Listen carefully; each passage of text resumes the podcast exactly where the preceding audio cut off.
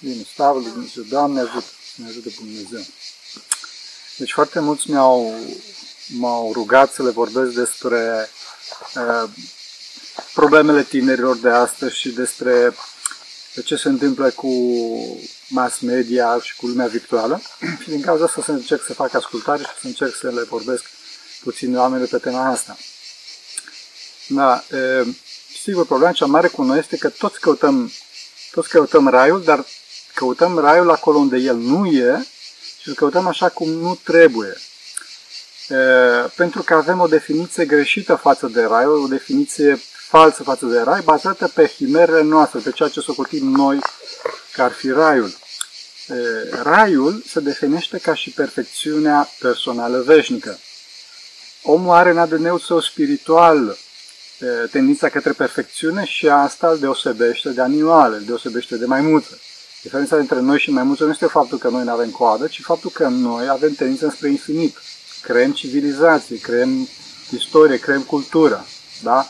În, uh, vedem că avem o istorie pe care o cunoaștem foarte bine de mii și mii de ani. Hai să zic ultimii 2500 de ani, o cunoaștem foarte bine.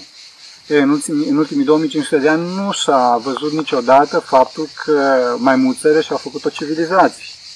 Pe când noi aveam această, avem și aveam și avem această tendință înspre mai bine, înspre perfecțiune. Personală este evident datorită faptului că suntem persoane, nu? adică sigur, nu suntem roboți, cu toate că astăzi încercăm să punem roboți, să punem materia mai presus de noi, dar vedem că toate lucrurile astea generează tristețea noastră, generează problemele noastre datorită faptului că încercăm să uităm de persoane. Și veșnicia este și aceasta sădită în însă structura noastră, pentru că tot timpul ne punem problema veșniciei. Ne este foarte frică de moarte, dovadă faptului că moartea este un fenomen nenatural, nu? moartea a fost adusă în, în existență de către păcatul lui Adam, nu Dumnezeu a creat moartea, și tot timpul încercăm să scăpăm de moarte. Bineînțeles că Dumnezeu ne-a spus și direct prin descoperirile sale, începând de la Moise și toți profeții, terminând cu însuși întruparea sa în Domnul nostru Iisus Hristos, ne-a vorbit despre cum să uh, ieșim de sub spectrul morții, adică de sub spectrul păcatului.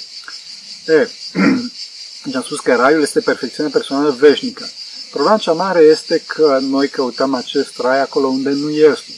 Și adică îl căutăm e, în iubirea e, pătimașă de sine. Pe când raiul este în intercomuniunea cu ceilalți, în iubirea față de ceilalți, nu în iubirea, în iubirea păcătoasă față de noi înșine. E, asta este în mare, dar acum ia să vedem puțin mai concret, astfel încât să putem să fie, să fie aceste informații și informații acționabile, adică ce facem cu această perfecțiune personală veșnică, cum ajungem și cum, cum putem să o ratăm. Întâi de toate, legată de cadrul acesta virtual, să nu uităm că perfecțiunea personală veșnică este concretă.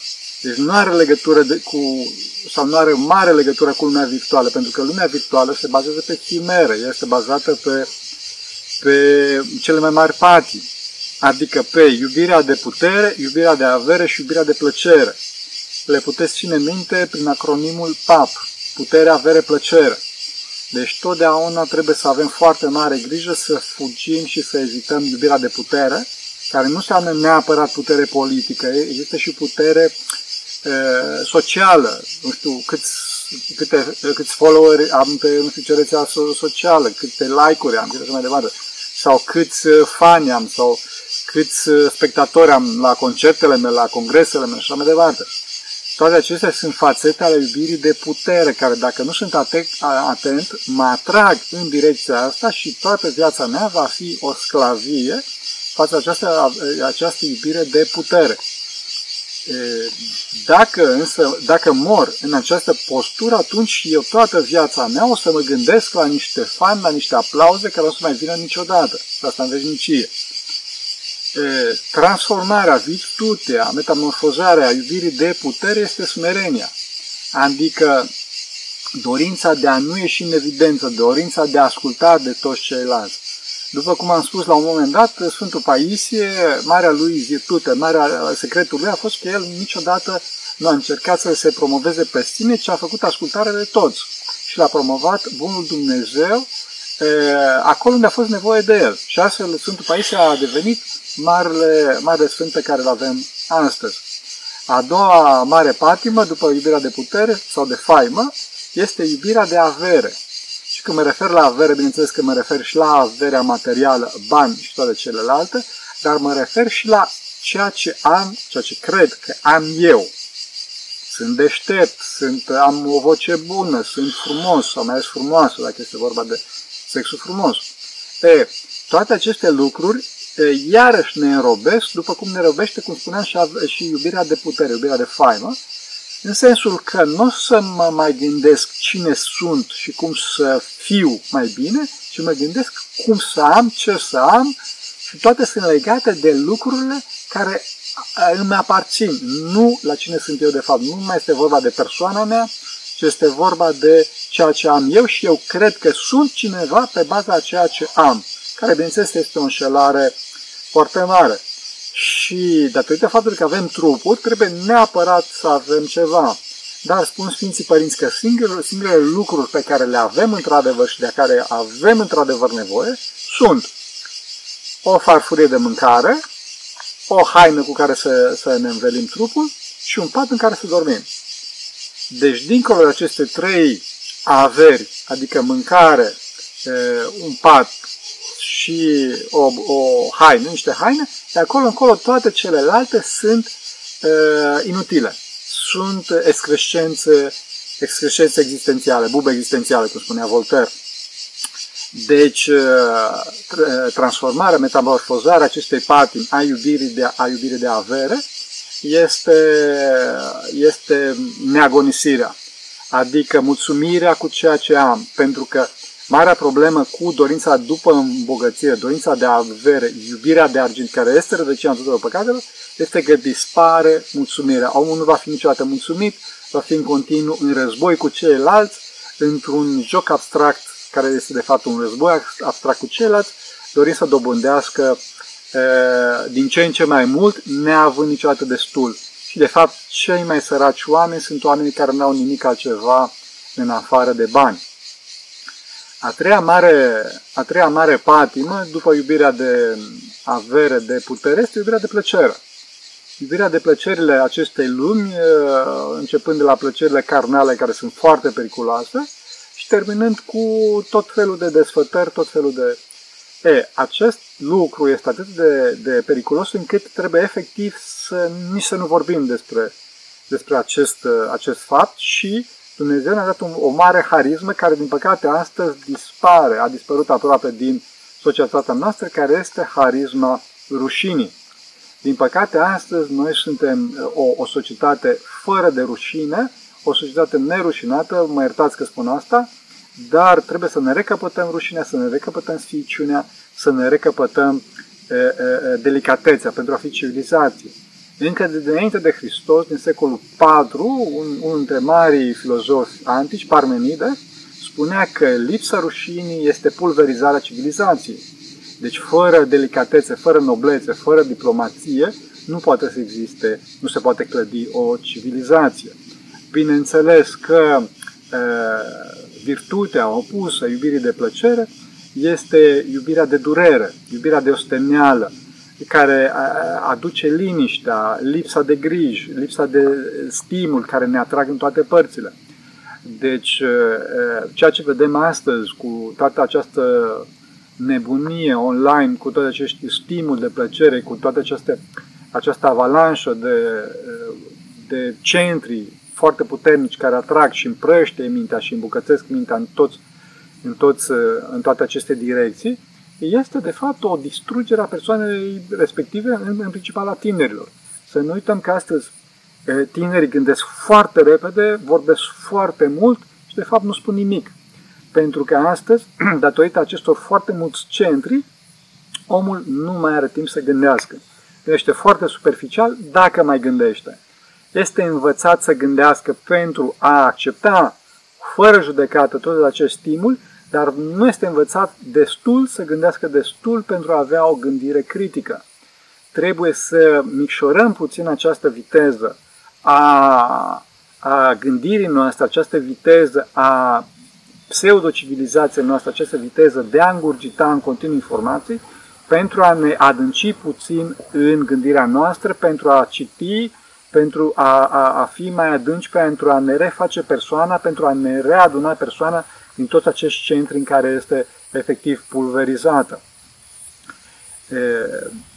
După care, trebuie să știm că odihna noastră vine din, nu din împlinirea acestor din împlinirea acestor patim, ci din, din împlinirea virtuților, adică nu din iubirea noastră pătimașă de sine, din egoism, ci, ci odihna vine din iubirea față de ceilalți.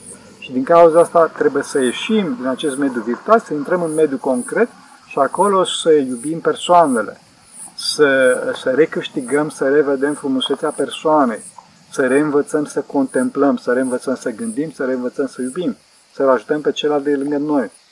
Desăvârșirea nu înseamnă e, e, punctul în care nu mai poți să adaugi nimic, ci punctul în care nu mai poți să scoți nimic, adică punctul în care a ajuns să ai doar strictul necesar, astfel încât să fii liber ca să te poți uni cu Creatorul, să te poți uni cu Dumnezeu cel perfect și să primești prin această unire perfecțiunea de la El. Dacă noi ne risipim în toate amănuntele, în toate nimicurile, bineînțeles că vom deveni din personalități, vom deveni niște personulități. Și toată lumea vor fi, va fi o lume de, de, de nulități, adică de zerouri. E, ca să ajungem să, să evităm plăcerea, averea, puterea și să ajungem la smerenie, la neagonisire și la durere osteneală și, și cum spuneam, lipsa de griji la liniște, e nevoie de program. Oameni buni, trebuie să avem program. Deci trebuie să ne silim pe noi înșine să punem un program pe care să-l putem urma și de zi în zi, din zi în zi, trebuie să ne silim astfel încât să putem să ne îmbunătățim urmarea programului și nu să îmbunătățim atât programul. Programul întâi de toate trebuie să fie un program constant. Acum, programul fiecare și îl face în funcție de posibilitățile lui, în funcție de duhovnic și mai departe. Dar trebuie să ne sculăm de dimineață, fraților. Noi în Sfântul Munte ne sculăm destul de dimineață, mă rog, în lume să spunem, hai că la ora 5, de exemplu, ar fi bine ar fi bine să ne sculăm dimineața și primul lucru când ne sculăm, prima imagine să fie imaginea de săvârșire, adică a lui Dumnezeu, imaginea iubirii. Când ne sculăm să spunem, Doamne, mulțumesc că m-ai, m-ai ajutat să mă trezesc astăzi. Maica Domnului, mulțumesc tare mult că, că m-am, uh, m-am trezit și astăzi și pot să fac un bine. După care o scurtă rugăciune. Pentru că dacă mintea ni se luminează, toată ziua va fi luminată. Dacă mintea cade de la început în, în, în, în aceste nimicuri zilnice, în aceste uh, uh, despărțiri, în aceste pulverizări zilnice, toată ziua mintea va fi, va fi întunecată. Deci primul lucru când ne sculăm, cum spuneam, imaginea către, mintea către Dumnezeu, imaginea Dumnezeirii și rugăciunea, mulțumirea și rugăciunea. Cea mai bună rugăciune este mulțumirea. Așa. După care, ca să putem să menținem acest program, este nevoie, cum spuneam la început, de o viteză redusă. Să ne gândim atunci când conducem mașina, avem oarecare idee bună despre noi că putem să conducem mașina la viteză mare, dar să nu uităm că putem să intrăm foarte ușor în gard. Din cauza asta trebuie să to slow down, you know, cum spune engleză, să, să, să, să apăsăm puțin pe frână, să ne mai oprim, astfel încât să ne rugăm. Și asta să se întâmple și la muncă, fraților, pentru că după rugăciunea de dimineață, care poate să fie mai scurtă sau mai lungă în funcție de, mă rog, fiecare ce plan duhovnicesc care trebuie să fie rugăciunea de dimineață, trebuie să mergem la muncă și la muncă trebuie într-adevăr să avem anumite momente care să ne oprim și să, să spunem o rugăciune, 5 minute, 10 minute. Dacă e, natura muncii ne permite, dacă este o muncă manuală sau dacă nu deranjăm foarte mult pe ceilalți, și mai departe, putem să spunem rugăciunea în timpul muncii, adică Doamne Iisus Hristos miluiește-mă, Doamne Iisus Hristos miluiește-mă, Doamne Iisus Hristos miluiește-mă. Sau în momentele în care așteptăm o ședință sau pe drum, așa mai departe, spunem rugăciunea. Deci, dincolo de momentele special dedicate rugăciunii, putem să spunem rugăciunea și în timpul în care lucrăm. Pentru că dacă muncim în continuu ca o mașină, o să ajungem ca o mașină. Slavă lui Dumnezeu că în limba română nu avem niște cuvinte din limba engleză dar, din păcate, se pare că fenomenele de burnout, de overburn, ajung să apară și în română, adică fenomenele de supra-solicitare, de, de, de uh, nebunire în clipa în care omul muncește foarte mult sau mai ales are foarte multe griji divergente, în clipa respectivă omul simte o mare problemă în, în, în mintea sa. Din cauza asta este nevoie ca omul să se oprească, este nevoie ca omul să meargă, să se plimbe prin pădure, cum suntem aici, avem în spate atonul, așa, astfel încât omul să, să se întâlnească cu creatura, deci să se întâlnească cu imaginea frumoasă a umbrei creatorului său, să se poată destinde. La amiază este foarte bine să ne odihnim, fraților, să avem un moment de relaș, pentru că la amiază există și din punct de vedere biologic o cădere a omului. O cădere a omului, pentru că e, e, datorită căldurii și datorită oboselii acumulate de dimineață, omul cade și cu un efort foarte mare face foarte puțin. Noi în Sfântul Munte la amiază ne odihnim, chiar și dormim, astfel încât să fim la, în formă maximă noaptea târziu și dimineața de vreme, unde ne putem ruga cel mai bine. Acum, în lume, bineînțeles, nu știu dacă puteți să ajungeți la aceste performanțe, dar sigur puteți să urmați acest model, aceste linii de ghidaj. Deci la amiază este foarte bine, cum spunea, să ne odihnim.